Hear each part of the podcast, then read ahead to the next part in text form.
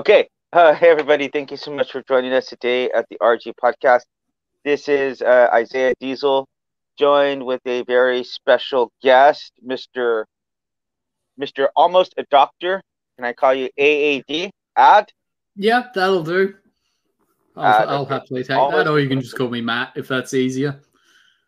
Matt. Obviously, I didn't want to give away your name, so uh, but uh, you know, first name's fine. First name's fine there are some people out in the ether who can't handle the idea that somebody might have a disagreeing, a dissenting opinion.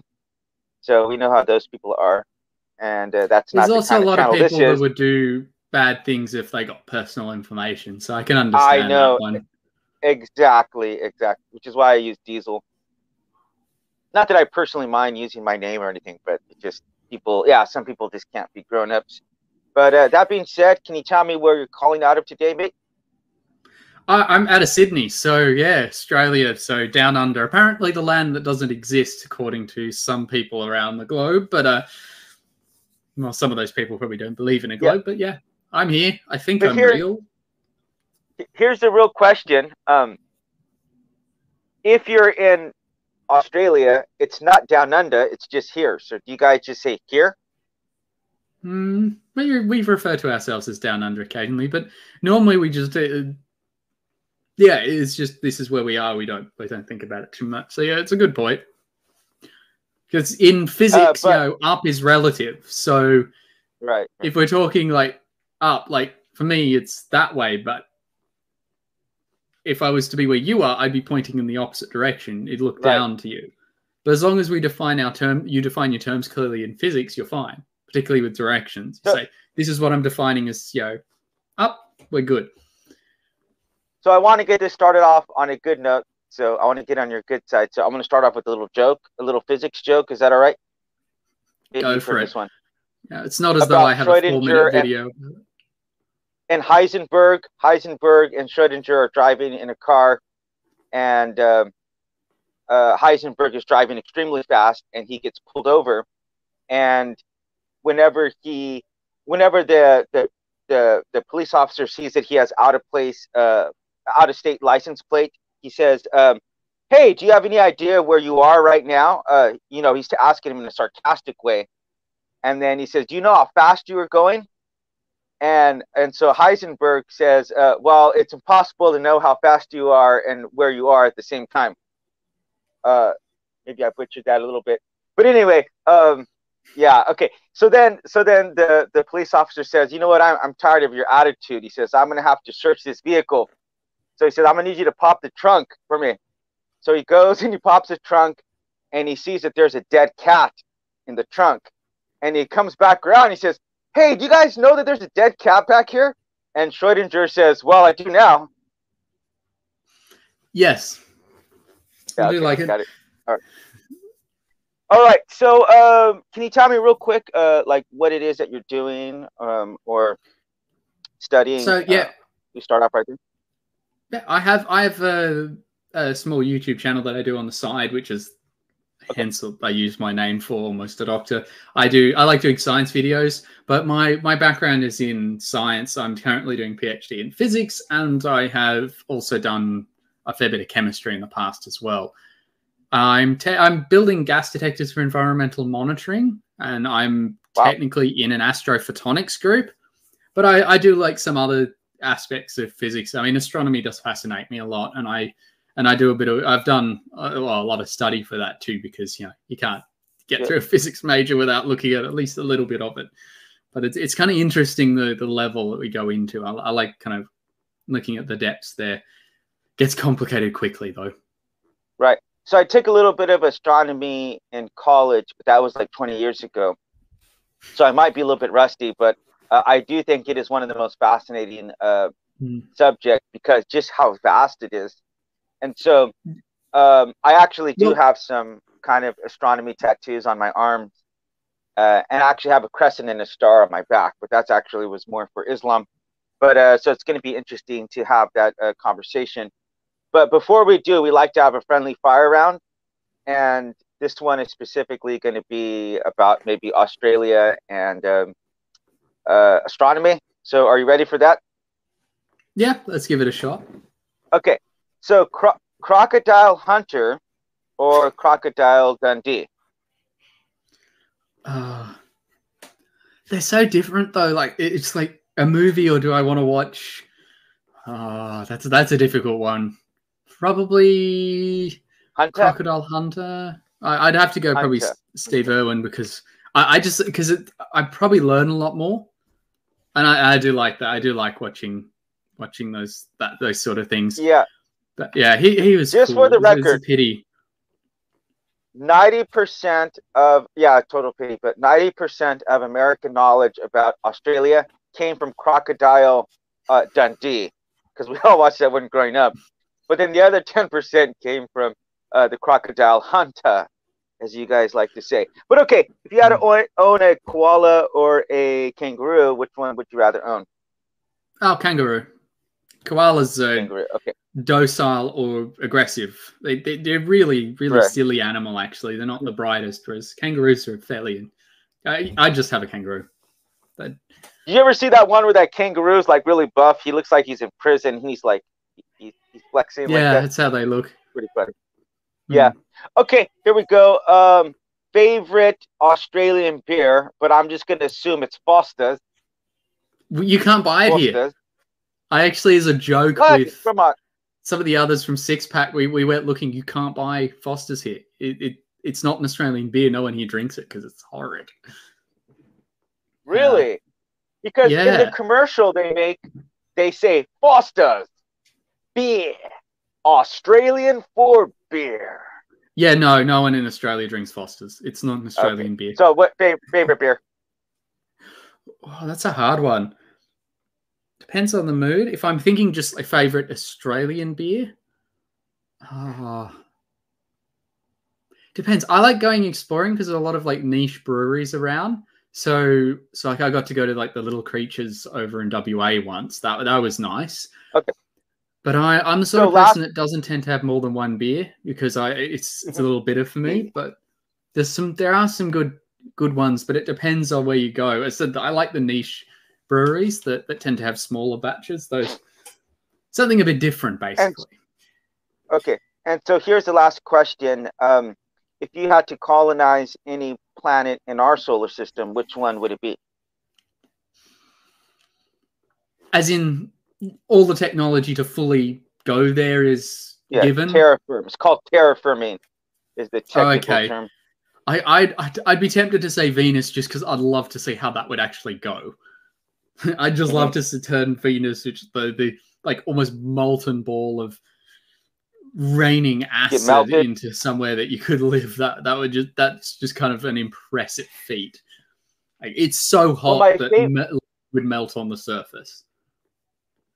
My favorite, um, one of my favorite, definitely top five sci-fi of all. time. I'm a big sci-fi nut, uh, as far as film, but would be um, Total Recall. So I think they colonize uh, Mars. the on original one though.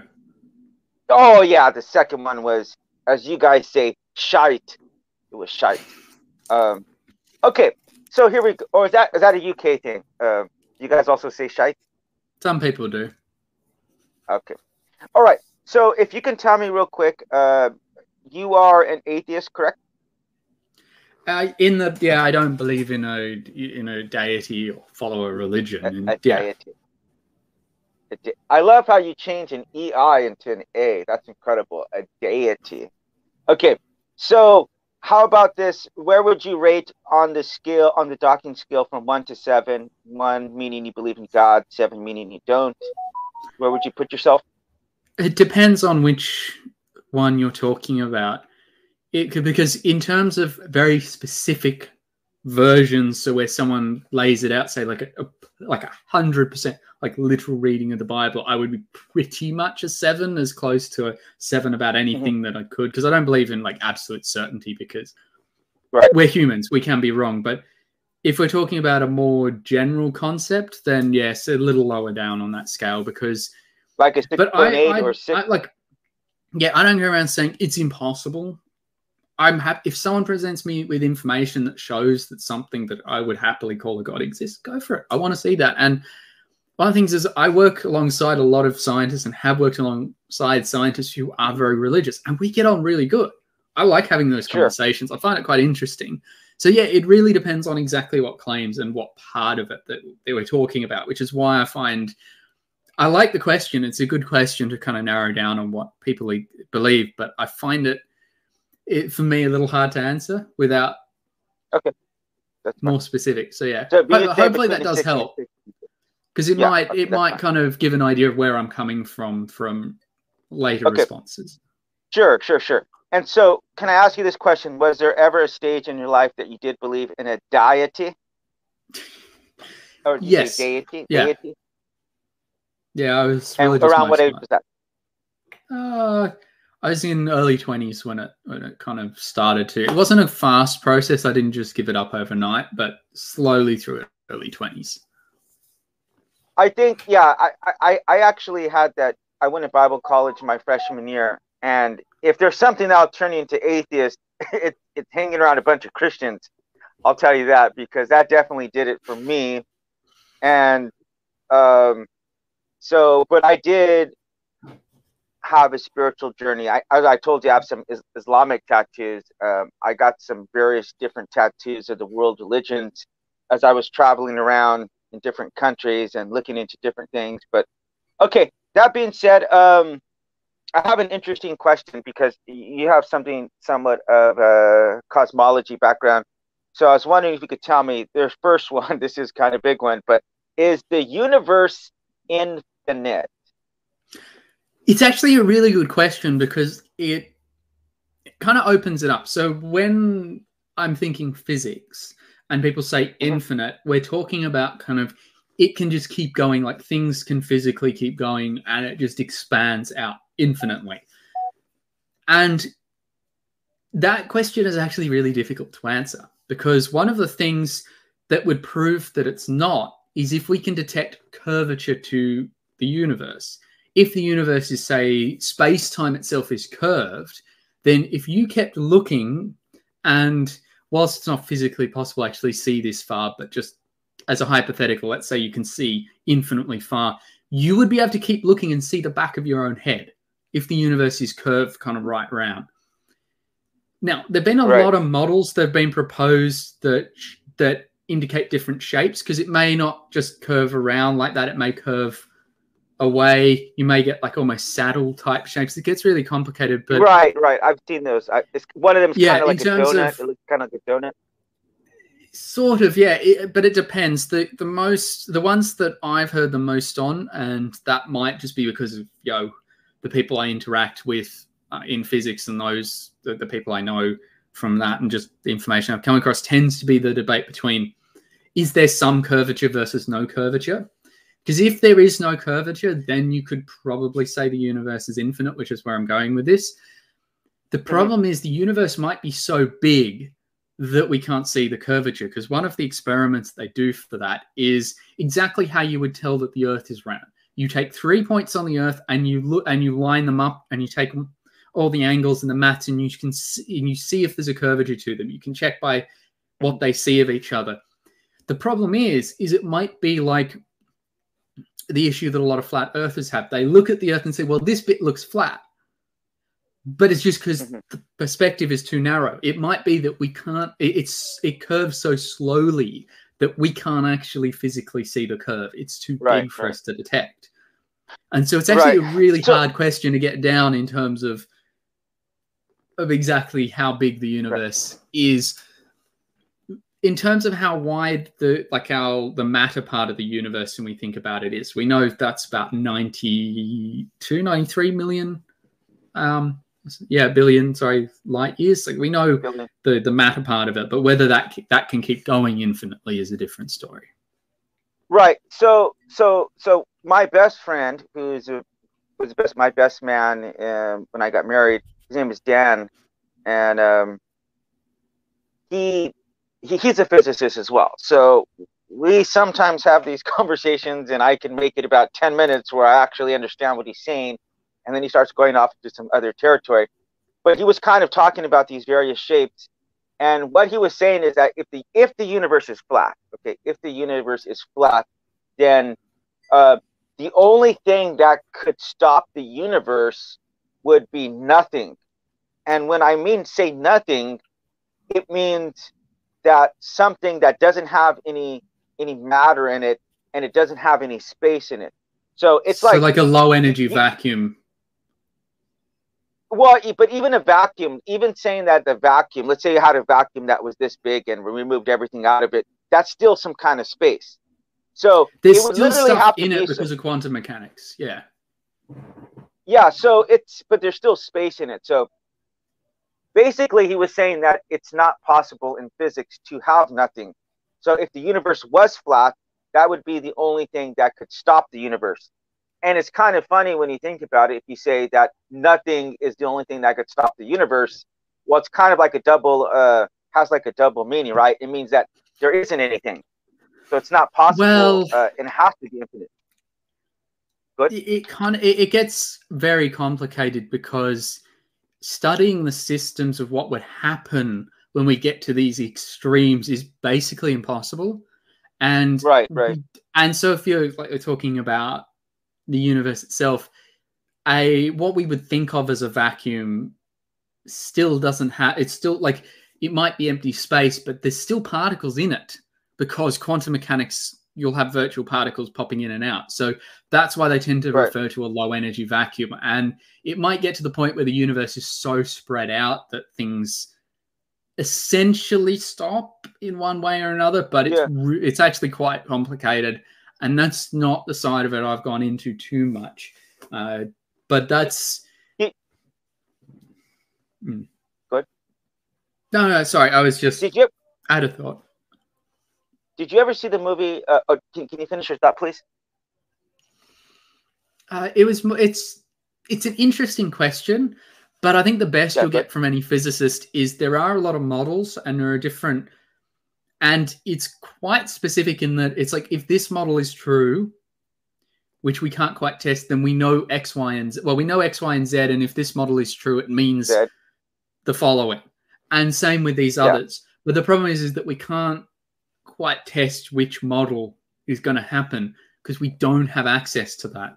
So they right now whether we might one day that's okay. One of the ones I quite find is is fascinating but slightly scary is that if we fast forward this galaxy a trillion years, you wouldn't be able to tell there was a rest of the universe because everything would be so far away you couldn't physically see it. In a trillion years, there the, would um, be no way to tell that there there was a big bang or there was an expansion of the universe yeah. with our current models. Yeah. I just so I think just, they call that. Hmm like the particle horizon where you can't see past it. So when people talk about the universe being uh, 93 billion light years, um, as you called it, the physical, where there's physical matter, whatever, there's only so far you can see. So it's like you could never know how old the actual universe is, um, or how wide it is if you could only if you could only see up to a certain point. Now, if you're going to talk about there's a difference, and, and I thought it was very interesting that uh, that Lawrence Krauss was talking about. I know you know that guy, but he was talking about how within our one universe there might be multiple, there might be a multiverse in a sense that there might be different areas where different physics exist. It's kind of like all in one area, but you can never leave. You would never be able to leave that uh, universe. So that would be your entire universe was just this one area Oh, good. I'm I'm I tend to lean towards the the newer idea of the bouncing cosmology rather than like I, I know Lawrence Krauss has a lot of fascinating ideas, but I, I think I'm uh-huh. siding and most physicists at the moment are leaning more towards the something like the bouncing cos, cosmology idea, which is a bit different uh, in some senses. Like a bit crunch, a big crunch. You mean? Uh, no, this is well it can involve them yeah it's it's quite complicated but it's getting a little beyond what i've studied because it's actually i managed to finish my major as that was starting to come out so it wasn't quite in the oh, okay, okay. things we were taught but what? I had but one of the quotes i really like although actually no i might keep that quote for the next question because i think i think it fits okay. in next really well with that one did instead. the universe did the universe did the universe begin so this is the one of my lectures, I was listening to a, a talk he gave. Uh, um, so it was on on a uh, podcast called Shirtloads of Science. It's, it's, a really cool podcast. And Shirtloads. Yeah, shirt loads of science, like a like a t-shirt. That's clever. And yeah, so his quote was in terms of talking about cosmolo- cosmologists. He said most cosmologists now don't think there was a point at which the universe had no yesterday, which is hmm. a, a, a, very That's interesting way of putting it doesn't look like the universe did begin in a tra- traditional sense of it because uh, I do need to make it clear is that time doesn't behave normally once we get down to the weird and wacky scales that would be involved at, say, the initial expansion of a local universe. And even with a bouncing cosmology, the idea of a beginning becomes really complicated. I, am happy to say that our local universe had a beginning, our local instantation of the universe probably mm-hmm. did. But long term, like in terms of does the cosmos, that the whole thing have a beginning? Maybe, but it doesn't. We don't have anything that would indicate there's here's a de- definitive start point right. of everything. Because as I said, time breaks down, and at our stage, we don't have the theories to kind of match like quantum gravity and deal with time at those scales. And right. so eh. I, I'm kind of on the side of of that quote of there isn't really a point at which the universe had no yesterday. There isn't a point at which you can say today is when the universe started, where there, there was no mm-hmm. previous time for it. I don't think that's that's quite how it flows. Hard to make sense of that, but uh, let me ask you a quick side question. Uh, have you been watching any of the uh, Winter Olympics? Yeah, I've been catching bits of it. Yeah. Um, I can imagine Australia doesn't do too well in the Winter Olympics because well, we're doing all right. We've got a couple any... of medals. No, no, we're, oh, doing, we're do? doing okay. okay. We don't do amazingly, but we've had particularly yeah. like surfboard, like the snowboarders and um, skiers. We've had a oh, couple okay. of decent ones. Like one of us, I um, it was replayed quite a bit. One of our snowboarders did really, really well, and I saw okay. their what they did to get. I think they got a gold, a bronze medal. Uh, one of the early events. I can't remember what it was called. Sorry, but I did see their performance. It was it was pretty pretty epic. Uh, I they deserve the medal. So yeah, we don't well, you know brilliantly, but we considering we don't really have proper mountains, we, we do all right. You're right, exactly. You don't. I, so so it was funny because um, last last one, uh, the last Olympics in Pyeongchang, which is in South Korea, which where my daughter was born. Actually, she was born right in the middle of the Olympics, but uh, which means she's turning four. She's just turning four, so that's uh, exciting. The the people from the Netherlands were just kicking arse. I'll call it arse in the um in the speed skating. Okay. Oh yeah. So, well, a couple of, things. So a couple of things to factor in. One is that especially man, you go to the and I've been there to the to the Netherlands. I'm five six, man. I, I feel like I'm a midget there because I go to uh, Cambodia and everyone's five foot. I feel like King Kong, and, and I go there and I'm like I'm like almost a head smaller than everyone else. But so there's that. They're a bit taller, and then two, there's a lot of rivers. Um, the Netherlands is like it's called like the low. It means like the lowlands or the flatlands, and it's under a lot of water. And so uh, there's a lot of rivers that run through it. And so in the wintertime, uh, those freeze over and people people can skate skate on them going to work and stuff. So uh, they just they have a lot more practice, right? So it makes more sense. It makes a lot of sense why they would do so well in that field. But uh, just last mm. question: What is your favorite uh, winter sport? thing I like about, say, the Olympics is that you can get a bit of everything and you can pull them. But in terms of just like impressive feats, the the figure skating I just the uh, insane level of practice and dedication. I mean, right, not right. to say that any of the others are not so. I don't know. That yeah, one yeah, just yeah. gets me. Like, it's just like, like that. That that is quite the feat. Anyway.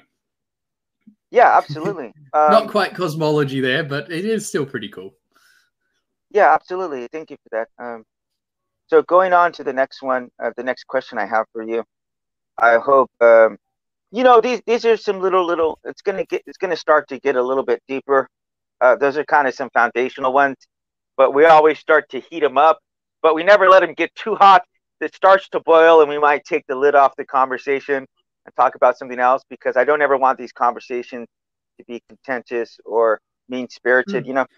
But uh, is but it right? Just say I, this. I want to just make sure that you can follow what I'm actually going on because the science can get quite complicated. So just before we do, I just want to check that you're you're like you can kind of see where I'm coming from with with my previous answer about about time and how it how it operates.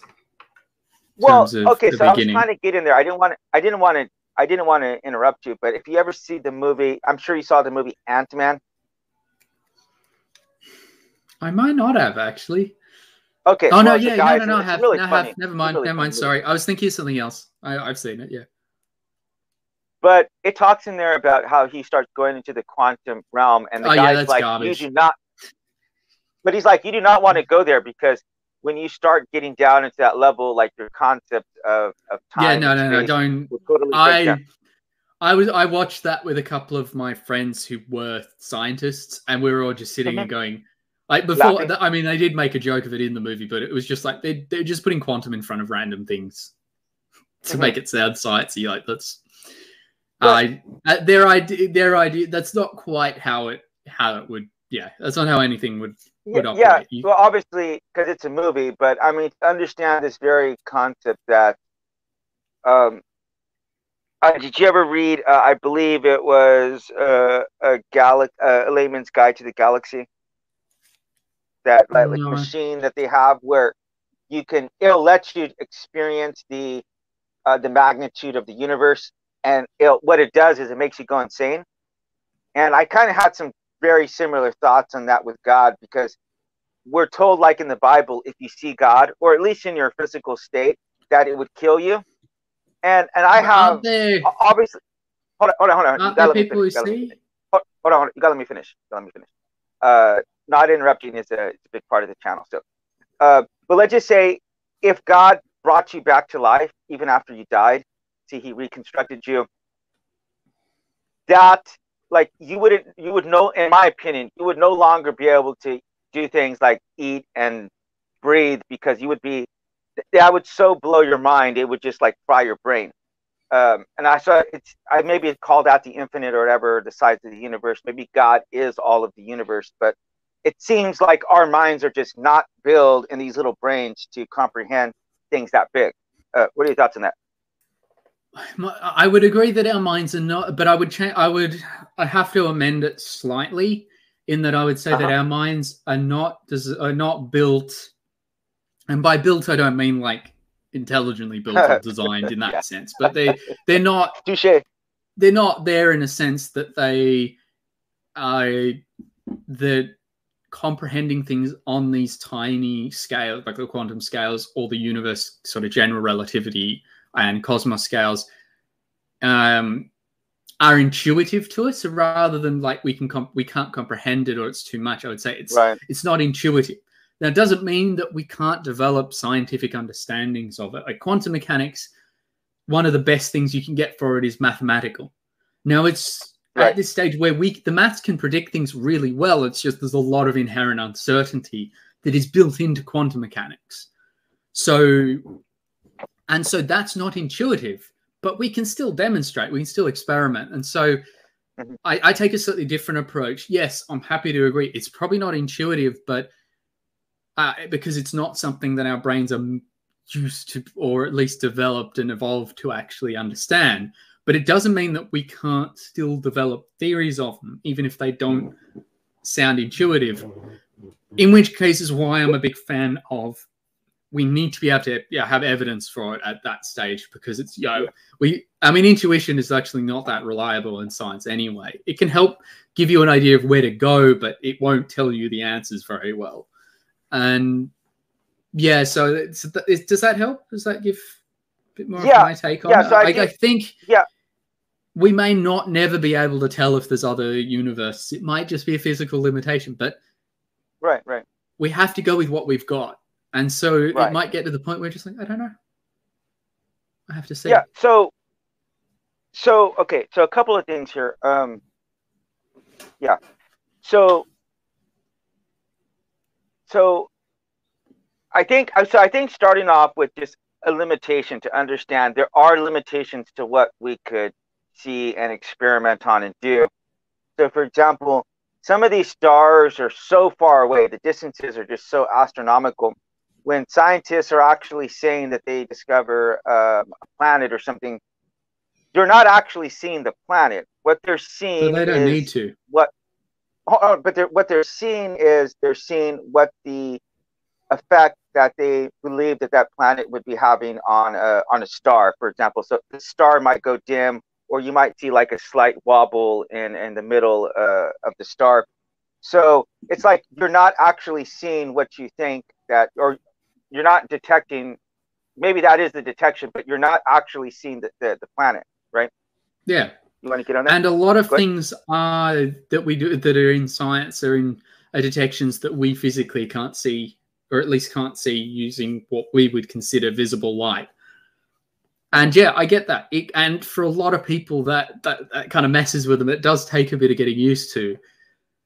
But at the same time, it's still very good evidence that there's a planet there because sure, sure you run models and say, what would we expect to see if there's a planet here? Yeah, absolutely. We expect to see this.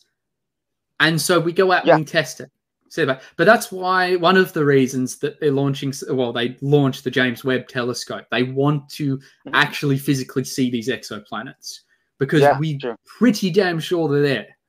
All our yeah, models, yeah, all our testing, simulations backed up by the data we can detect say there should be something there. So we're going to see, well, if we point the telescope and we can see it there, that's a really good. And so I see a lot of other sides of physics to try and keep it on on point like that in that it's like we mm. don't necessarily need to directly observe things to have a decent level of confidence that that thing sure, is probably sure. true. Now, and, again, as I said, I it depends on how like what the evidence as to how confident you are. But it's like the planets thing. If you just saw a star wobble and you'd never and that was it, I would mm-hmm. say that's not enough. But if you'd run uh-huh. a lot of models and said if the planet of you know this size was here on this star, we would accept to see this wobble, yeah. and we can see it sure, elsewhere sure. where we know there are ones, there's closer ones.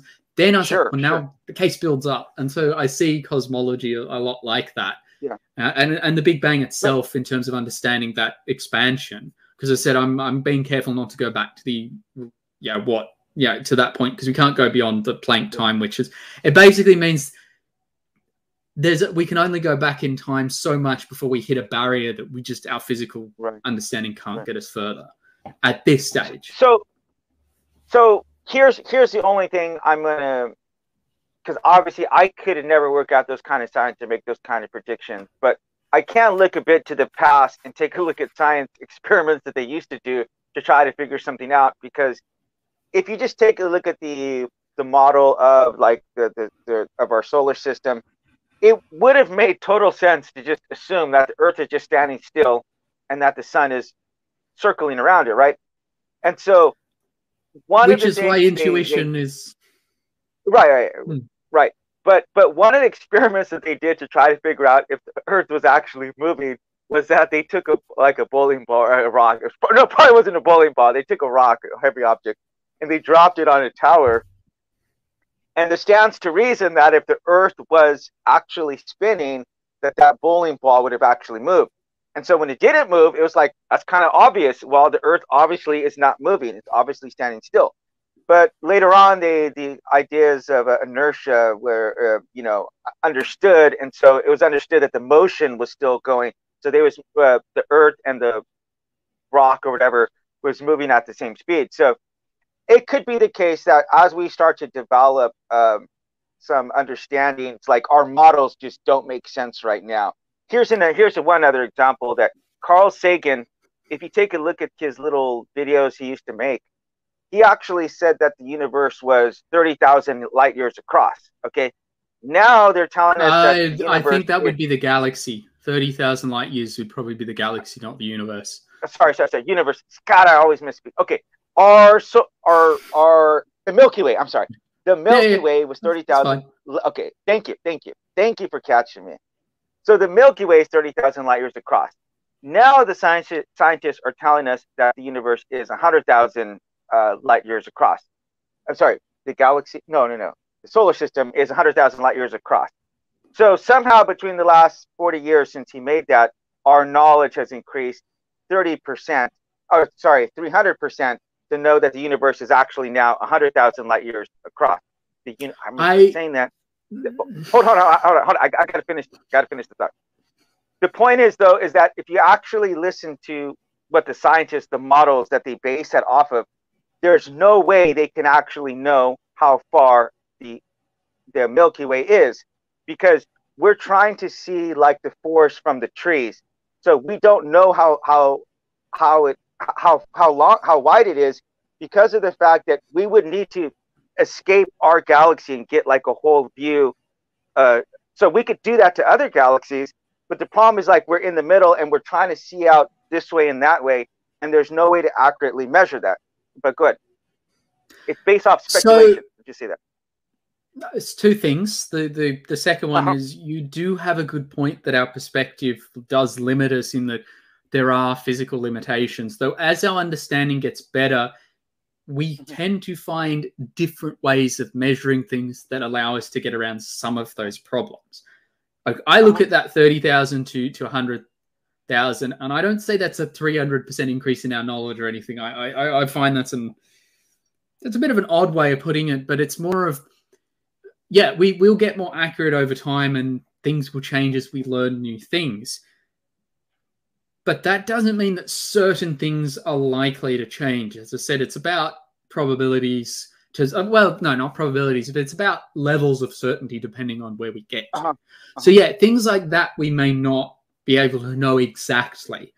But our measurement now is going to be way more accurate. We're going to have a better understanding than it was however many decades ago. That's how science generally goes. Now you mentioned yeah, the bowling yeah. ball one too and my thoughts of that is if they had launched that as a cannonball you could measure the coriolis effect and you would be you'd get a fairly decent measurement that the earth was moving because that's a rotational effect that if you can launch an object far enough, and uh, I know in even World War One, artillery op- operators had to actually take the curvature of the Earth and Coriolis into effect, mm-hmm. and they do now.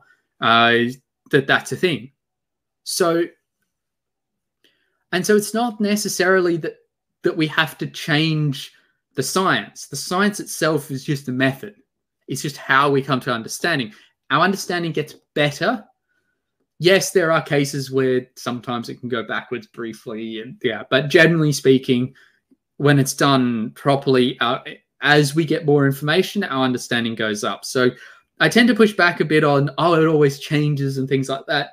But I do agree with the the fact that yeah, we will have some limitations, and that does annoy me.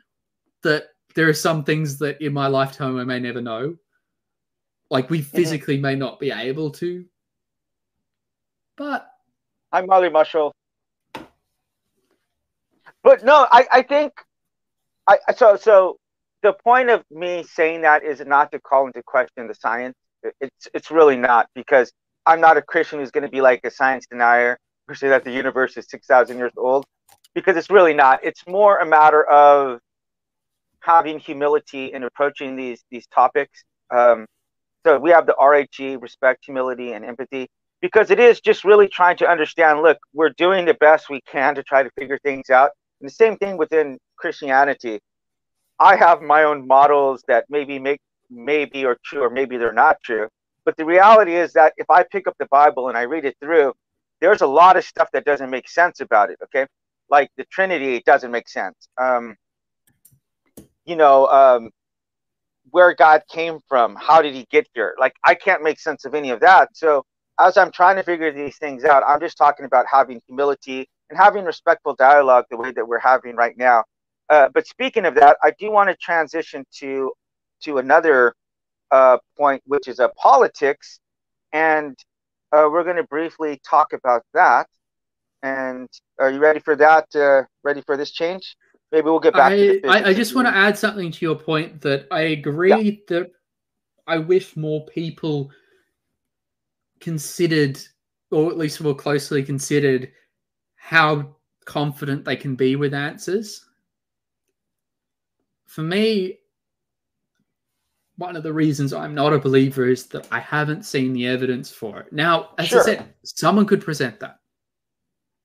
I, I'm happy to to wait for that. You know, if that day ha- happens, that day happens. It's great.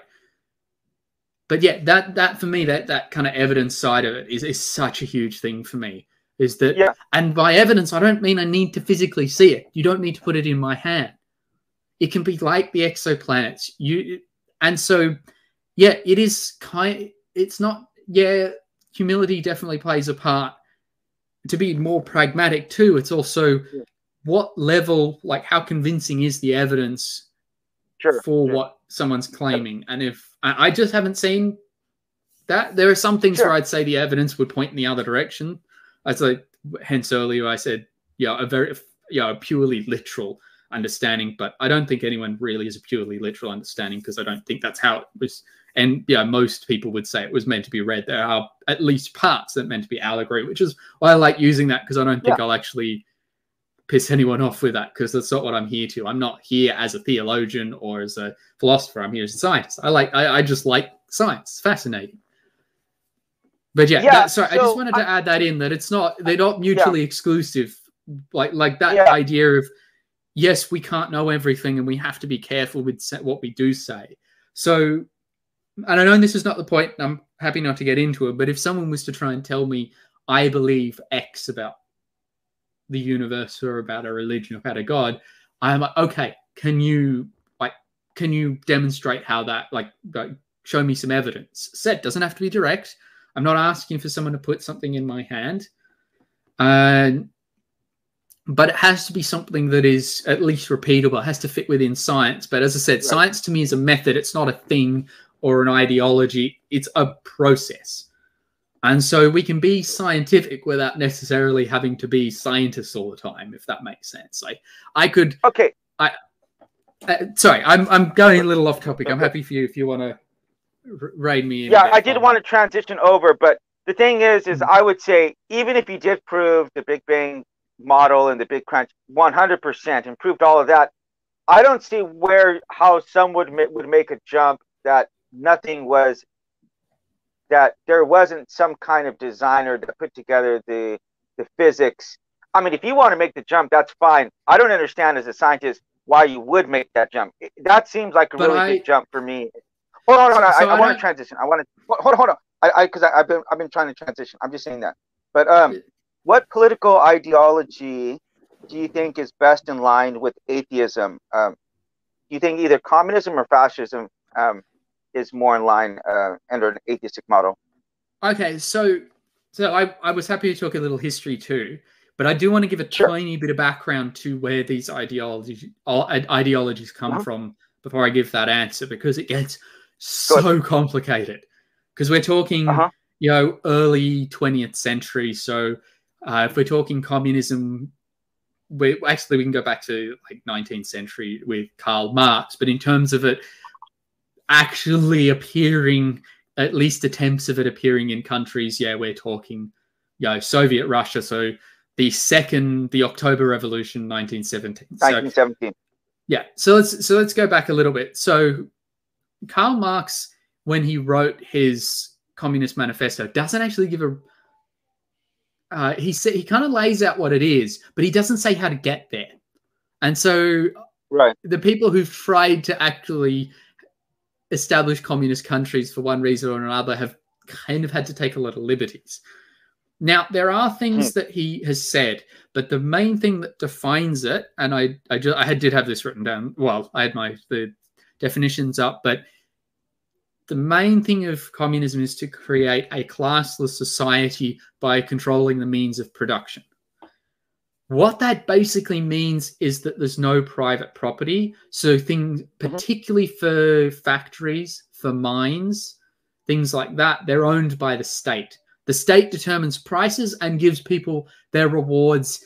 Ideally, and I'm about to, I will get la- later down the track of why I think it would never ever work, uh, based on ability. But you, you can never assess that fully under the actual system. It kind of defeats itself but it, it came at a time, particularly in Russia, where things were not going very well for the to the common people. You still had a lot of people who were basically serfs. They were not quite slaves in name, but they were tied to the land. It was a lot of oppression, and people were starving. Mm-hmm. The Tsar was not particularly good at holding on to power. So Tsar Nicholas II, his father was and his grandfather were much like they're a bit more oppressive. Mm-hmm. And so you've got this long history of this kind of tensions rising. And when World War One hits and things don't go well for Russia, it just everything kind of boils over. And it, as I said, it wasn't the first revolution that gets rid of the Tsar and puts a um, provisional government in power. It was the second one that brought the communists to power. And basically, they got in on saying, we're going to dismantle this. We're going to make it fair for everyone. We're going to make it classless. We're going to destroy this elite system where you're taking over. But one of the things that they saw, and Karl Marx does kind of write on this, is they did see religion as an enemy to that, not because that they actually had any like inherent like I hate like I hate religion or anything like that. It was more of it was actually, particularly when you look at how, say, Stalin dealt with it, and well, Lenin and Stalin, depending on how early you go, when they did take over and started dealing with the religious, it was more of that it was a threat to their control. So they had right. tried to replace and force their own version of the church on people. Yes, right. technically the Communist Union was atheist, though in World War II, because of pressures, they actually brought the church back to some degree. And really early on, they basically kicked out all of the, the priests and put their own people in so they could control it. So it's a really right. good example of why you need separation of church and state because it's right. like I agree because you yeah you can get a theology like a theocracy which is not good and you can get this, but it was more of because it was a threat to power. What they did is instead of just leaving it saying we are we just don't believe in anything, they forced beliefs on people and they replaced it with uh, have you heard of the term cult of personality? Yeah. I, I've been in North Korea. I've seen it firsthand. Yeah, you, you've seen firsthand. And it's basically where you turn the leader himself into a deity and you you basically make it a state religion. And that's what happened in Soviet Union. I will make it clear I don't agree with any of that. As and so it was more of that they were atheists, but it was more in like name. It didn't the fact that they didn't believe doesn't really determine the rest of it. Most of it came out of that control and then how that control was subverted because originally the Soviet Union was meant to be democratic. They were meant to hold elections and they did try. They held elections. Lenin lost, got pissed off, and basically said, No, I don't like the result. And I am simplifying things and said, No, we're not going to do that. I'm just going to be in power you all just hate me sort of thing and they just took over by force.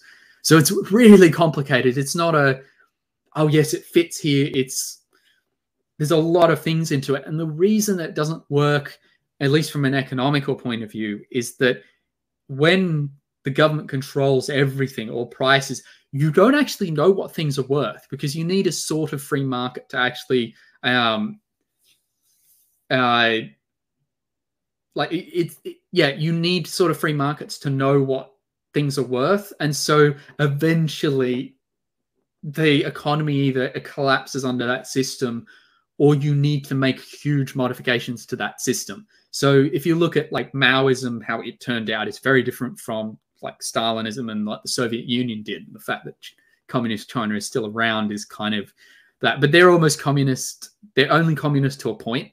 They're very not. Um, uh, yeah, so, yeah. Politically, politically, like definitely communist. But uh, if you take a look at their, I've been there. I don't know, maybe six times. I could tell you this: you'll find very few countries that are more capitalistic, in in, in a sense, than than China, because um, yeah, it's. I think they have a, they have a they have a brilliant mix because if you if you think if you think about something, for example, like corruption and bribery and manipulating stock stocks and stuff, that could be really damaging to your economy and stability. So the way that they handle that in there is they just execute the people, which might be yeah, uh, it's, might be kind of good. Pretty those kind of like I don't agree with those sort of dictatorships because it just doesn't end well. Mhm. Now the other half, sorry, I know that took a while, but I will get to the other half, and then I'll I'll give my Yeah, thoughts. because you didn't answer the question. You didn't answer the Yeah, no, I'm I'm getting there. So that because I needed to establish it because it's not simple. Fascism, on the other hand, it's actually fairly hard. It's a it's a little less well defined, but the first person to actually establish fascism and the first proper fascist dictator was actually Mussolini. So, and fascism comes out of the name for faces. I, I, I think it has to do with the faces of various deities from the old uh, from. Uh, but I, I, sorry, I need to review that point. Oh, you've gone blurry. Hopefully, I can you can still hear me. The. the oh Hey, yeah, sorry. Let- let the you for a camera just went. Michael, uh, you're you're welcome to come on here if you'd like to talk. Uh, Yeah, you're welcome. If you're interested, just uh, just put on down there. You can come enlighten us. But go ahead. Yeah, so no, I'll just say on that, yeah, the, the Soviet Union did try and either control and then slowly eliminate the church to a point. They did bring it back a bit when they needed when they realized they wanted every support they could get in World War II.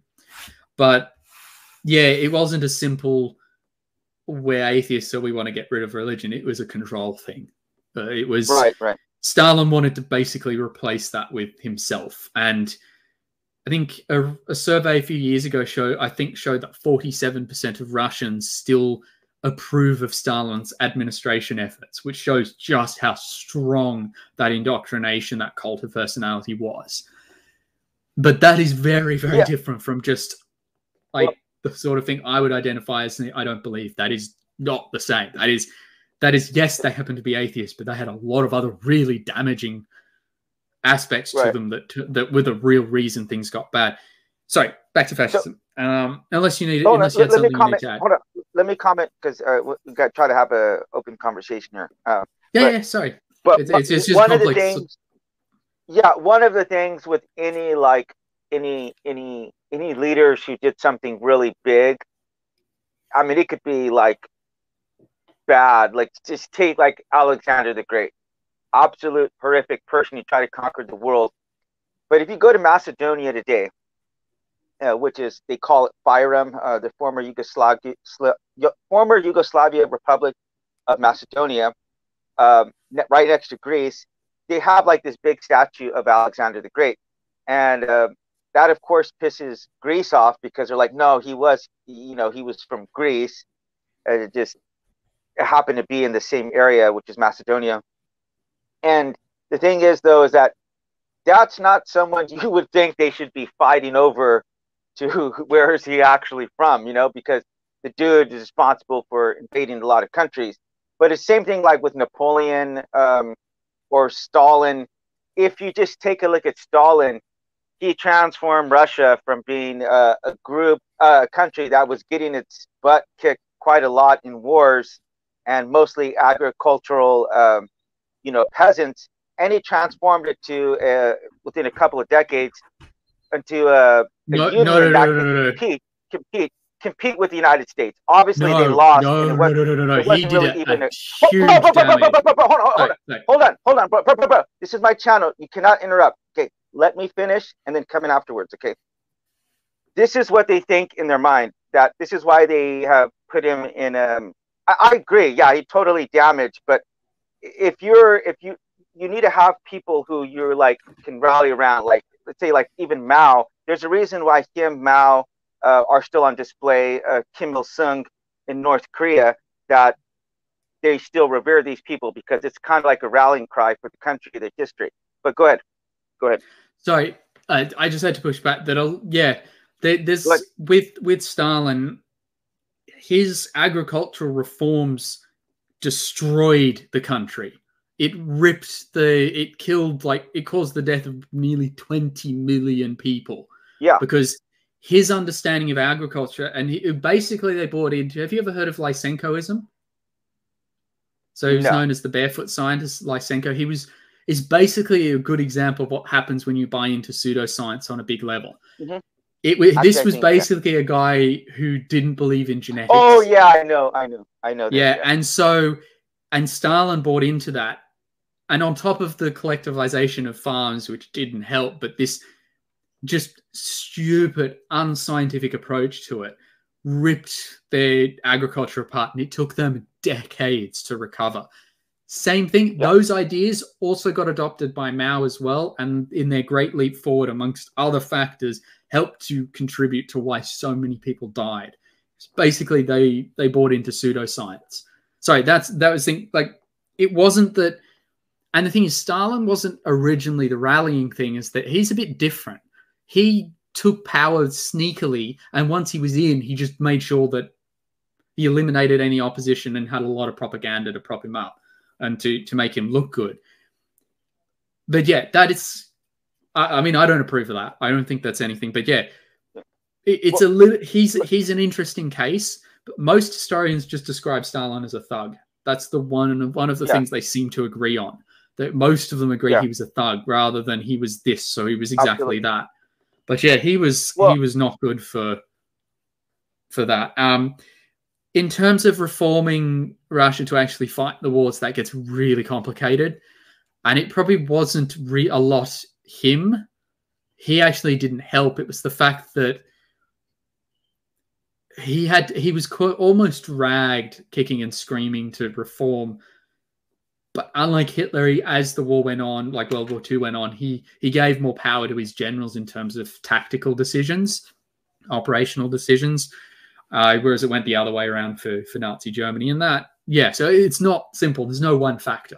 And so that's why I, I, I get on that. But so I, I did say I would also go to, to the fascism one. That one, fascist regimes tend to be extremely religious, or at least uh, a company like the people who it who they attract and support tend to be extremely religious. The the main, yeah, the first treaty that Nazi Germany signed was with the Catholic Church, first, I think one of the first agreements Mussolini ever made was again with the uh, Catholic Church. It's one of the reasons you actually go see the Vatican fairly cheaply. I think kind of stems out of that. Again, it gets complicated, but Hitler himself was a Catholic, although the Catholics don't really like to accept him. He's a really weird brand of it. but a lot of the fascist ideals do go very, very in hand with really fundamental extreme versions of, of, of religion. He himself didn't believe in evolution. He mentions it once in Mein Kampf, he's, and he mentions Darwinian evolution, that is, and he pretty much dismisses it. He was a really weird form of like, it was like a pseudo, like early proto young Earth creationist Catholic. He was odd, odd. But it was like, it's an idea that almost no one would, almost no one would hold now, oh, at least in its entirety. And it's just like, yeah, he, had some weird ideas, but like when he's all the things he did, at least in Mein Kampf and in his speeches, he he does seem to be very religiously motivated, or at least in times he says he is. And I mean, the yeah. like the German army, the soldiers still wore got uh, Gottminites. Uh, oh, oh, sorry, butcher the pronunciation on their belt. God is with us. They would yeah. still have chaplains in their army. The the understanding of like the traditional like Nazi man and woman was very rooted in very traditional church beliefs, very much the stay-at-home wives, you know, meant to have kids. That did change a bit as the war went on and they needed to get more people into the factory. But again, it was it's not an idea I approve of, or most people, at least in my country, even a lot of the religious people I talk to would, would approve of. But it yeah. was still, yeah. okay. So in terms of which one you're more likely to if you're an atheist that you're likely to align with if those are your only two options mm-hmm. then you would then by definition communist but not really i disapprove yeah. of both i wouldn't be either yeah. in a million years and it would be like yeah. saying that like all christians would be like does um it's like you know does suicide bombing suit you know christians or muslims more it's a it's it's a crazy question. It doesn't really make sense because it's not uh, one factor. It's okay. it's a complex story that just builds so much. But anyway, sorry. I know okay, it's a long way to get there, yeah. but that's yeah. that's my so, very caveated uh, answer. Well, sometimes I ask that question. They're like, "Well, neither." But the thing is, neither isn't an option. I'm giving you two options. So if I said, do you want me to shoot you in the head with the with a sniper rifle or a handgun? You're gonna say, I don't want to get shot in my head, but but um you know, but on the other hand, it's like, well, if you have to get shot in the head, you're probably going to choose a handgun. So, I, I, granted, okay, you might say neither of those are, but the, I will, I will propose that, you, you know, you're talking about communism and why tens of millions of people dying, but that actually makes sense because, uh, at least uh, under under, in, in, kind of an atheistic, uh, if you're basing it purely on an atheism, because uh, if you're if you're trying to build a stronger society, then survival of the fittest would be something that you would want to uh, have. And so, for example, in North Korea, when they were going through their famines of the 90s, the government just said, "Well, we'll stop feeding people," and what that's going to do is that's going to cause the, you know, the elderly, the sickly, to die off, and then people will, which they did start to do, uh, resorting to cannibalism which happened there, uh, which I've, I've interviewed North Korean uh, refugees who have discussed that. So you can understand, you're saying, okay, well, kill tens of millions of people. Yeah, but if those are weak people, people who can't do work, and you don't see these people as having um, some kind of souls or intrinsic value, like I love the quote, and I believe it was by Stalin. It says, "A death of one person is a tragedy, but the death of a million people is a statistic." So that's why I'm. I think it was. It I sounds think, like him, but I I don't approve of like that sort of thinking. So. Yeah, I'm not saying you're a communist or fascist. Or, I'm not saying anything like that. But I'm just saying, if this is if this is what you're proposing, you're proposing hardcore materialism, which is what they do in North Korea. And then you say, well, we're not making any other. You just say, well, atheism is just uh, a belief about one view. Well, no, it's not because certain things are going to follow logically as a result of that. It's like, uh, it, it, it is going to impl- there's certain things that will be implicit as a result of that. So uh, I don't really think it's appropriate whenever atheists say, well, this is the only thing that we're claiming. No, it's not the only thing that you're claiming. There are other results that are, and I would say both these kind of abusive abusive regimes can be a result of that. But um, I do want to go on to the next question here. Though I, I just want hey, to ask because, but are you actually comparing me to to any of those people, or saying if I was in power in those countries, I would take the same steps? I have no idea because I this this is our second conversation, uh, but I'm not saying in principle that because that you the, are or you aren't because I, I do just strongly disagree with it because it was they were atheists. No, it was a power thing. It was a control thing. It was like like if you look at Stalin, it was about power and control. No, I, I mean, yeah. Look at I mean, compare it to Nazi Germany. They were definitely religious, and look at how many people they wanted to kill. The estimates for if they'd actually beaten Russia, they would have killed probably. Well, actually, if they'd taken over the world, they probably would have killed a third of the world off. Yeah. And they were they were like anti evolutionists, or at least Hitler was. Mussolini, but, I, okay. I, am not as familiar with. So it's not. And look at Japan. If you want to look um, closer to home where you are, you can look at Japan because they were technically a fascist regime, though their government gets really complicated when you look at World War II. Mm-hmm. It wasn't straightforward. And look at what they did. They were religious to not probably to the same degree that some people like to say about worshiping the emperor quite as a god that's not as straightforward as that. But look at what they did. And yeah. they went down all these routes and that had nothing to do with it. They were fascist. It was it's not a it's a control, it's a power, and it's what happens when you think you're better than someone else. And that was what happened in a lot of these regions. Russia, as I said, a lot of the people died because Stalin didn't like the opposition or because it was just from famine. It was kind of this I, am going to a goal and the leader doesn't care. It's not, I don't think has anything to do with the fact that he didn't believe in a God. Like Stalin was e- educated in a seminary.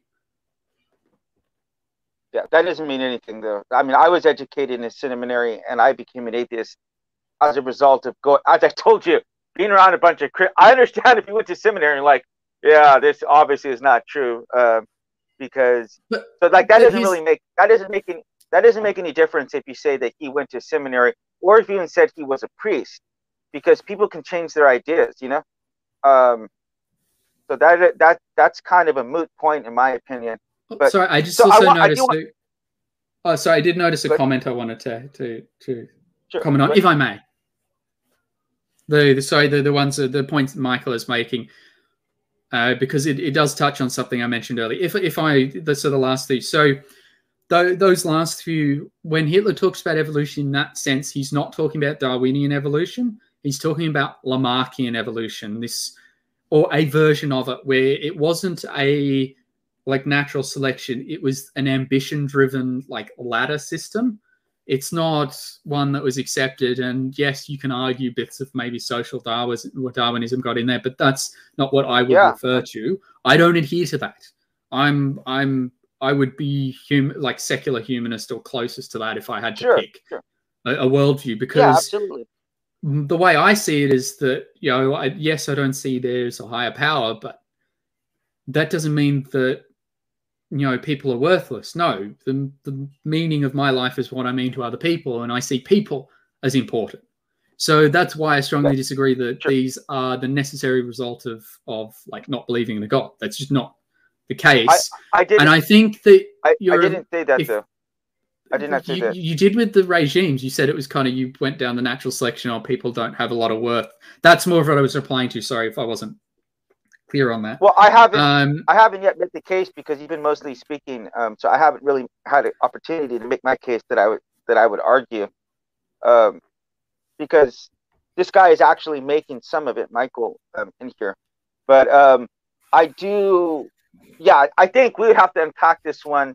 We'd probably spend the next two hours trying to unpack this this topic right here because it is a lot more. Um, it is complex and it is a bit nuanced, but I will say this that Nazis, the Nazis did have an idea of ethnic superiority, and I'm pretty sure. I don't know. Maybe they might say God did it, but they they would also They did. they, Hitler did. they, they did a lot to say that their genetics was based uh, their genetics and they, they did a lot to like for instance study the jaw lines and the noses and stuff Yeah, but that out- was there was a lot of um, superstition built on that, and like in the first chapter of Mein Kampf, Hitler says, "I believe I'm doing God's work in eliminating the Jews." He, Yeah. it was the reason they believed they were superior, at least some of them. And again, this is why, because fascist regimes are not as organized as they like to appear, because they tend to have a front of a lot of discipline, but they actually aren't. They're, they're generally Yeah. really unorganized. And if you actually look at the internal workings of Nazi Germany, that becomes quite clear.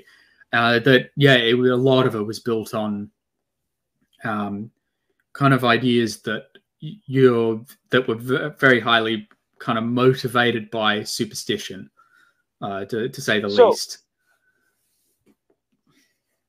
yeah so so okay let me ask you let me ask you a quick question. I'll get back to hitler for a second but do you believe that donald trump believed a lot of the things that he said whenever he was talking uh, about his views? Uh, do you believe he actually believed those things?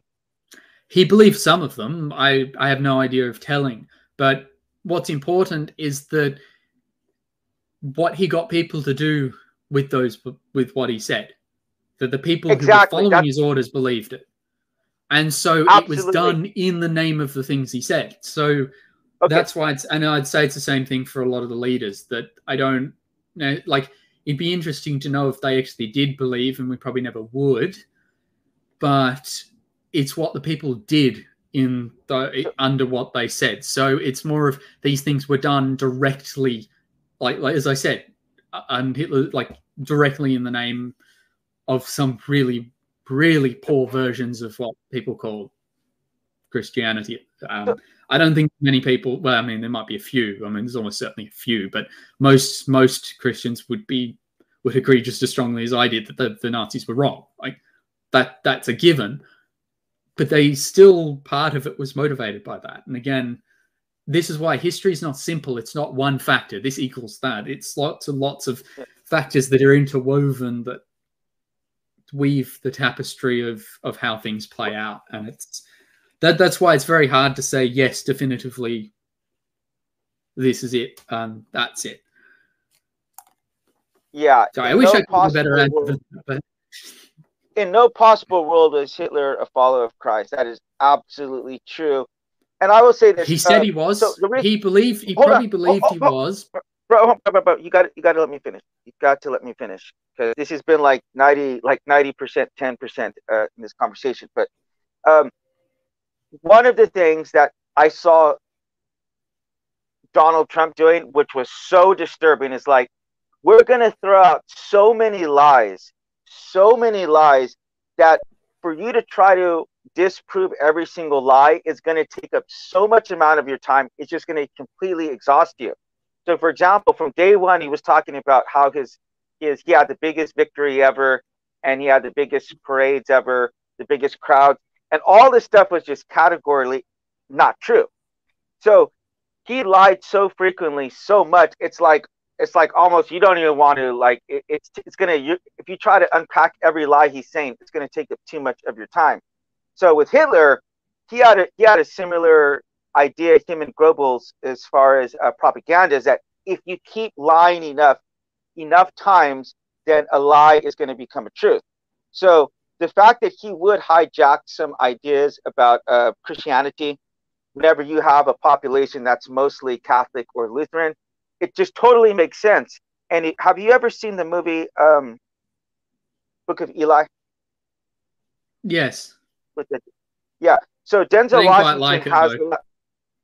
Yeah, it's a good book, but it's very, very accurate because Denzel Washington has the last Bible, and the, this guy who's built this little small town, he's really trying to get his hands on that Bible, and he's going. He's literally will go through anything to get his hands on that Bible.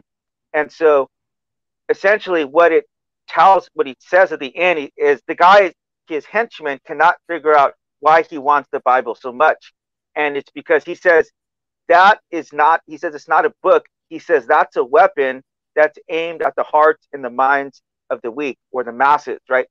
So if you can take that and flip it around and try to just pull out one thing here and one thing here and take this out of context and take that out of context, and not look at the whole thing, then yeah, you could. I mean, you could twist it in some pretty disturbing ways. And um, so I don't. I mean, if you're just being objective here, I would have to put this up here. In no world was Hitler a follower of Christ. Did he understand that there were a lot of people around him that were Christians and that he could hijack the message? Absolutely. But um, but I do want to go on to uh, another another I, I, line I, of questioning. Yeah, yeah, that's fine. I do. I, want to go on to the next line of question. I do want to go on to the next line of questioning because we're gonna we're already a little bit over. I did, may I quickly? Good, good. So, so um, it was just your no, it was the book of Eli one. I am. I actually do want to get your opinion on this. If the book is inspired by, I, am assuming you believe in an all-loving God as well, an all-powerful sure. one. Mm-hmm. Yeah. If God is all-loving and all-powerful, why did he make his book so easy to manipulate like that? Uh, part of it, I would say that's a that's a very intentional thing to do. Uh, because yeah, on surface level, I would say God is just absolutely incompetent to write a book that um, that easily misunderstood or that that could be either so easily taken out of context or or illogical in some other aspects, right? Or he could have explained things in a way that people like me are going to be able to understand and not be so confused because it can be really confusing and contradictory at times, right? So, so if if if he did, let's just assume for a second that he did write it, then I would have to say that that was something that's very deliberate and very intentional, because if you go by, and again, we're in this universe, so you're with me in this universe, and I'm just answering the way I would answer as a Christian, okay? Because if God creates perfection, which is like in heaven, it doesn't make sense why he turns around and creates earth afterwards and then reveals himself. Like you would expect God to create earth first and then later on build like a better creation later on. So that already is starting to become illogical and you have to understand that there's probably some reasons why that's going on so i would think uh, uh, this is total deduction this is total inference from just reading the bible is that if god created heaven first and He created perfection first, you wouldn't we wouldn't have any doubt that God exists in heaven. We're told that like God is the light of heaven, like there's no sun. So God's God's light gives all the light in heaven. And you wouldn't have any doubt whether or not God exists. And furthermore, if he created you with a perfect body, you wouldn't understand heat or cold or hunger or things like that. So I believe that this is existing for a, a temporal state, temporary, that we are confused as to knowing God's existence. And, you know, there's people like you who haven't experienced God. And so this is actually like a gift that God is giving us for a while to teach us some lessons that we need to learn in heaven, but we wouldn't be able to learn those unless we have the state of confusion that's going on here. But um, I do want to go to the last. I mean, we'd have Yeah, to no, unpack, we could unpack that one like for answer. hours. We could unpack that one for hours right there, which is why I probably should have only picked one topic for, uh, but we did have two. So I do want to get to one last line of questioning. I do want to ask you, and then we'll try to close out in the next 10 minutes. But okay, so let me preface this for a second. Um, uh, I was not saying that if you become an atheist and you and you lead a country or you're president that you're just going to go and commit genocide because that's that's obviously not the case because a lot of atheists do tend to be more uh, humanist uh, secular humanist so that's that's obviously the best direction for uh, societies to go into secular humanism you would agree with that correct secular Yeah. humanism For, for the most part, I mean, without getting into to, to, to tiny details, I'm willing to grant that one for, for the conversation. Yeah. Because I, I believe in secular humanism as well, and I'm a Christian. Okay, but as far as the government goes, I don't want the government involved. But that being said, do you feel like there's positions that, as an atheist in your community, it's like that you feel um, obligated to hold? Okay. No. Do you feel that? The the only one that I I really hold is I don't believe in a in a god. That's it. All. Okay, but that's not the question I asked you. There's- no, there, no, I don't have Okay. any beliefs that I feel obligated to hold. No. No, from like- the community. From the community. Yeah. I So- so- one of the things I like about the at least the small community that I int- interact with is they're actually pretty big on no, we, we, we want different opinions. I, I don't feel obliged to, to hold anything. And in fact, I know I hold different opinions to to others that I interact with on I mean you're you're familiar with uh, six pack. Like I know I hold different opinions to other people on the panel and I don't it doesn't bother me. I don't want everyone to agree with me. I don't expect everyone to agree with me. Because it's when someone has a disagreement and you can sit down and be like, all right, I got to explain my view or I've got to consider theirs. That's when you can learn. So yeah. Okay, so what what would be what do you think would be the response to you if you were to come out and say that uh, I'm pro-life? Like, uh, would they would would you be accepted still into the community?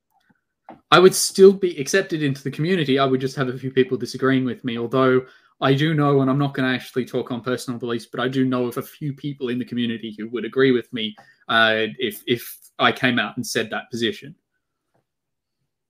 They would disagree So, yeah, with I you. Is that what wouldn't- you said? Uh, sorry, You said they would they would- would disagree with you. They would disagree with me on that point, but I would still be Sure, part sure. of the community, if that makes sense. Okay, Uh, as in the What same about- fact that you might have different What? opinions on God, slightly different opinions, but that doesn't mean you're not a Christian just because another Christian disagrees with you. If if that kind of Yeah, makes but- yeah, but I am pro-choice because I'm a social libertarian. So if I make that opinion known, that's something that could get me instantly kicked out from a lot of Christians. You know what I mean? Yeah, you know I get that. But I'm Okay, I, I don't so, think uh, it goes I- around the other way as much. Yes, I'm sure there are circles that you could get kicked out of, but there are definitely atheist communities that won't kick you out, and it's it's quite confusing because they're not defined by that. It depends on exactly where you are. Again, exactly like well, to, to a lesser extent to, to than than saying with your one, but yeah, I don't like. Well- I'd still be an atheist regardless of of those sorts of views. It's- I, I just have the certain people who disagree.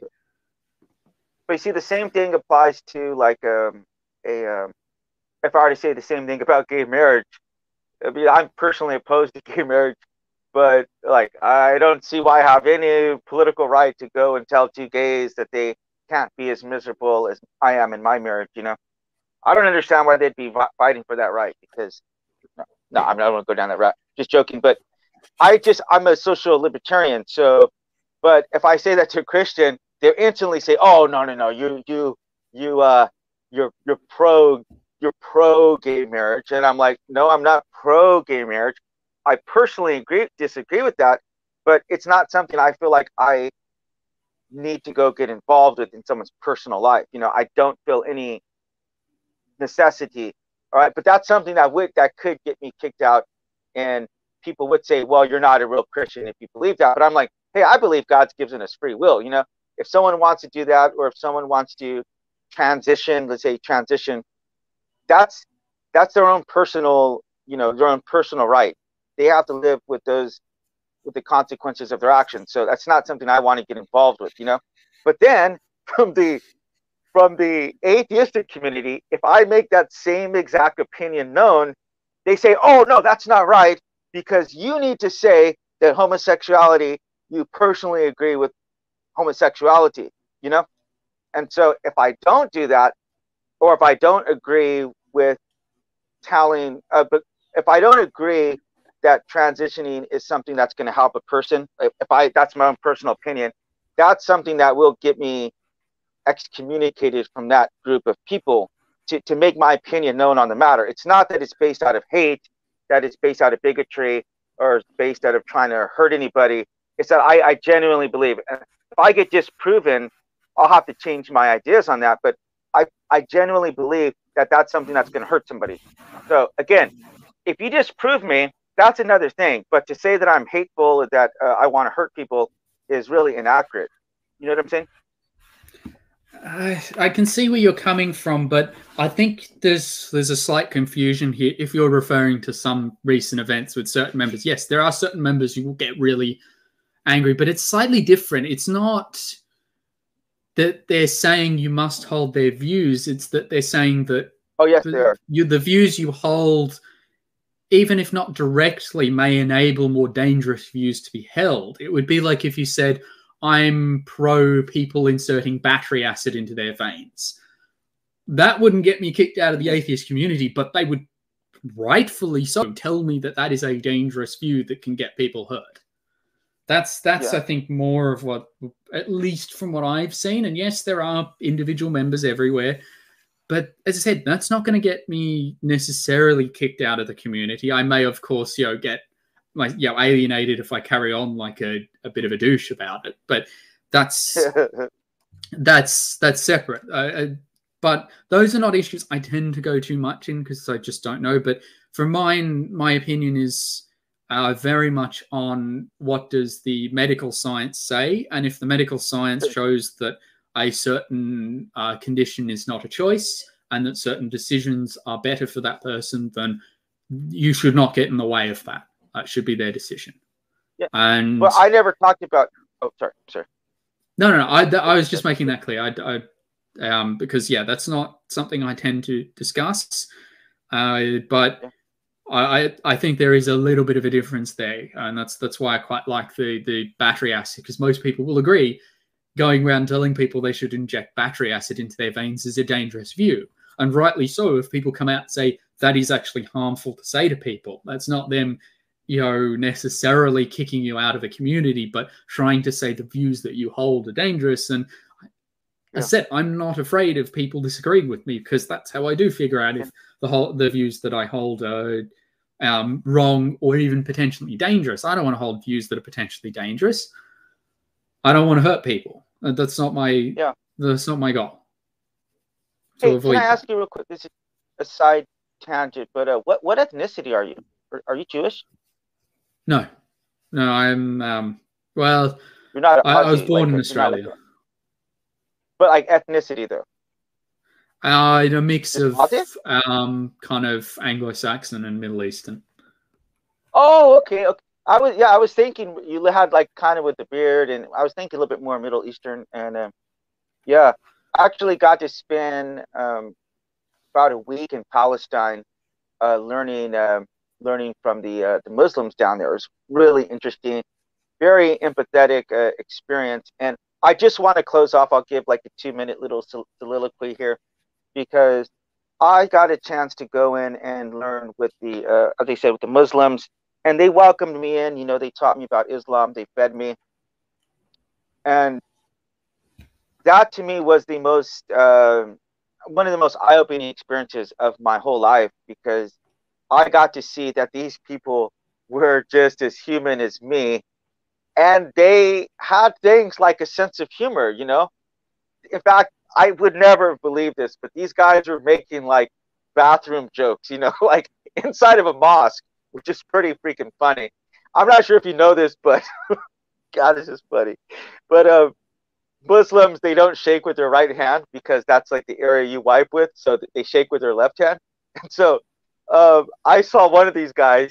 He, he got the other guy by the hand and started kissing him on his right hand, and he was like yanking his hand away. But uh, I, I did see them making you know jokes and uh, they were serving each other and you know they were welcoming me and they were going out and trying to find some Muslims who had stepped away from their faith and tried bringing them back. And I think I think just you know when you get to spend time with people and try to understand really where they're coming from especially like the topic that i know you know what's going on it's like let's just assume for example let's just assume that i am like bigoted in that area which i'm not but let's just assume that i am. Like do you think calling me names or trying to block me exclude me from groups like do you think that's going to make me any better? Or do you think that like uh, if i'm going to learn hold, hold on hold on. If i'm going to learn from this situation i need to be interacting with trans people or people from the lgbt community.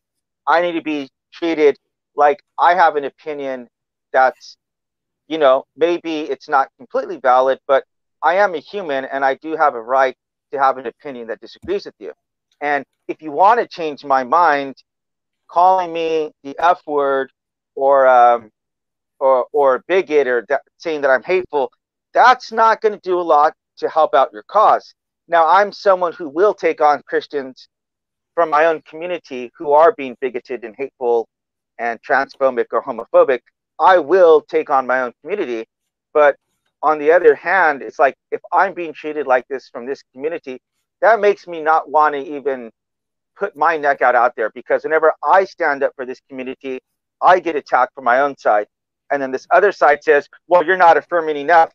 And so we're going to attack you from this side. So I get attacked from both sides. Uh, but yeah, do you want to say something? Uh, my opinion on that, uh, it, it, it, depends on the circumstance. I'm all for uh-huh. not calling names directly, but when I, uh-huh. if I was to say get into a heated discussion, I call someone an idiot. I'm not saying overall you're an idiot. I'm saying this idea of yours is idiotic. That's and that's I think generally what happens. But that's slightly separate. I think it's a little different when you're online that it becomes about platforming because it's not necessarily your view or changing your mind. And by that, we can make this a hypothetical about any individual when I say you, if you if you would like. Sure, sure. Mm-hmm.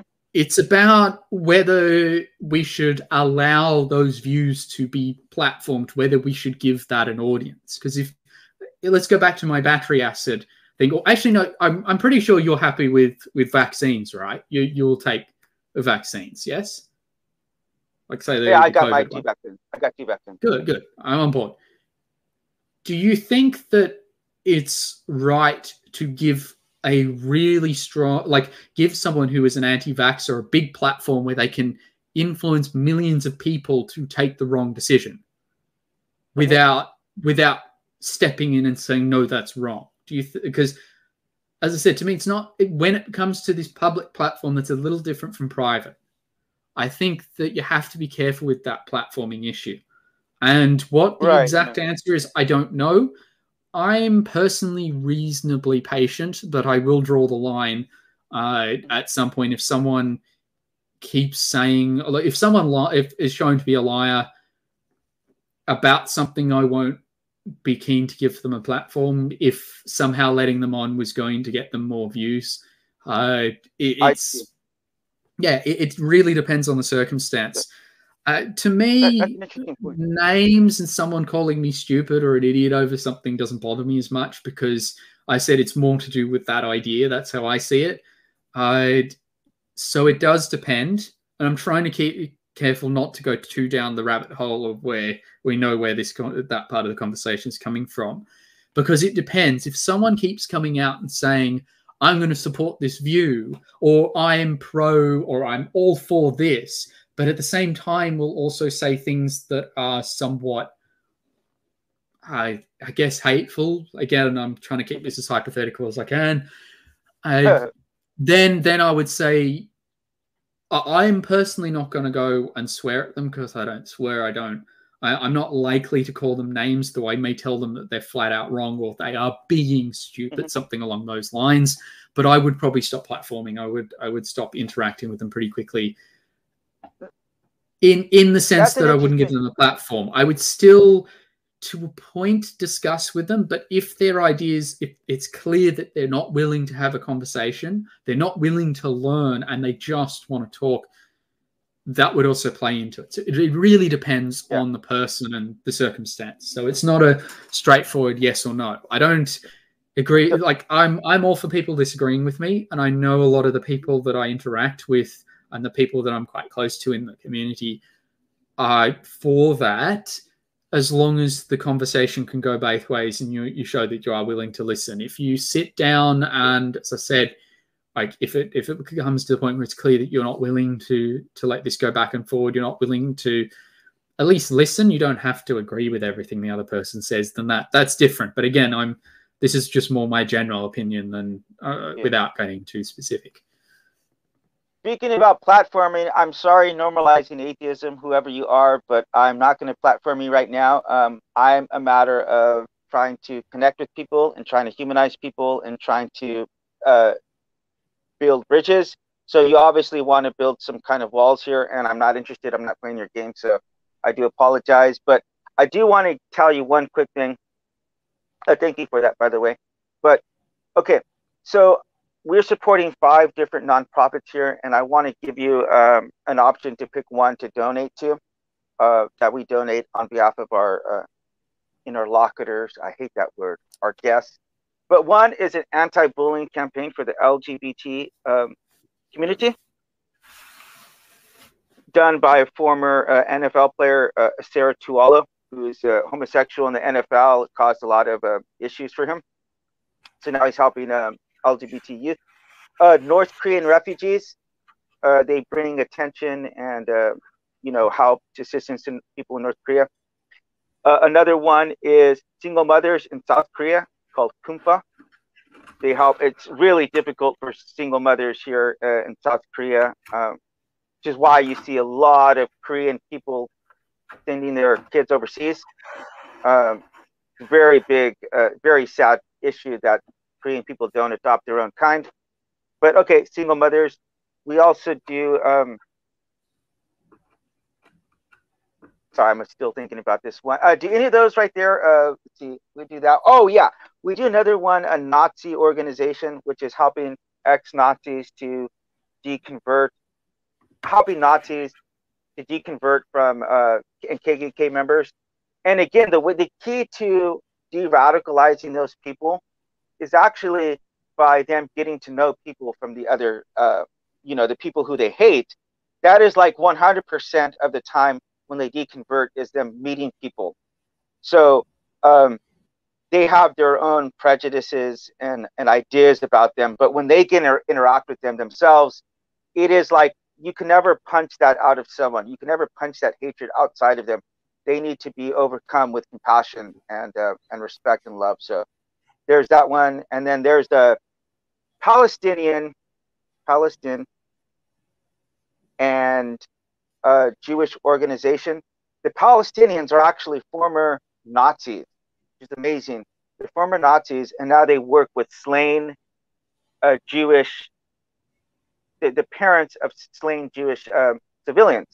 So I, I want to run these down. Uh, they, they, they work for peace, so it's a great organization. I got to see them in Palestine, but LGBTQ, North Korea, single mothers, South Korea, helping the Nazis deconvert, or Palestinian and Jewish organization. Which one is that's that's that's a difficult one. They all sound pretty Typical, good. Right, right. Yeah. I mean, I do like the the helping to deconvert more because that was actually something we kind of touched on today. So I feel like that would be a touching, sure, sure, uh, okay. relevant one. But I but it's hard because yeah. I feel like I'm taking away from the others. I know. All, I know. Uh, it doesn't help. Like they're all okay, they're all great. Okay, pick one more. Pick one more. Since you're saying that, pick one more. Oh. So just give the list again. I just want to hear them. LGBT, North Korea, single mothers, or Palestine. Pick one more. Mm, uh, don't like. Oh, this is such hard to see. Let's go with the, the first one because that one also kind of got touched on uh, a little bit, yeah, and then that way, well, at least towards the end, in in yeah. Oh, that's not. Yeah, it's kind of like we just split it yeah. between them all. I'm. I know, right? I'm really passionate about all of these. Um, I think that um, you know we can we can have honest agreements, uh, disagreements, and still uh, totally respect each other and love each other. You know. But uh, do you have any like two minute last thoughts, and then uh, we'll wrap up? Uh, not really. I, I just hope that people can that we look at the evidence and we do things based on what we can show to be true and that we work towards leaving the world a better place than we found it in. That's that would be my parting comments. No, that's a good point, and I do want to springboard off of that for one second because when we're discussing science, uh, there are some gaps in there, and there's some things that we're we're observing, and it could be later on find out that we're the observations that we've made aren't even accurate. You know, I mentioned the bowling ball but uh, the planets, um, finding planets. And I will say this that one thing that is absolutely demonstrable, demonstrably shown to be pr- proven right now is that love absolutely trumps hate. You know, hate. We know what we know where hate is going to get us. We know where disrespect. We know where um, assuming the worst about the other person. We know where that's going to get us. And so if we want to sit around and try to gaslight and demonize the other side rather than taking a look inwards, we also know where that gets us. That that may make us feel better at the time, but it's not going to move us forward as a species.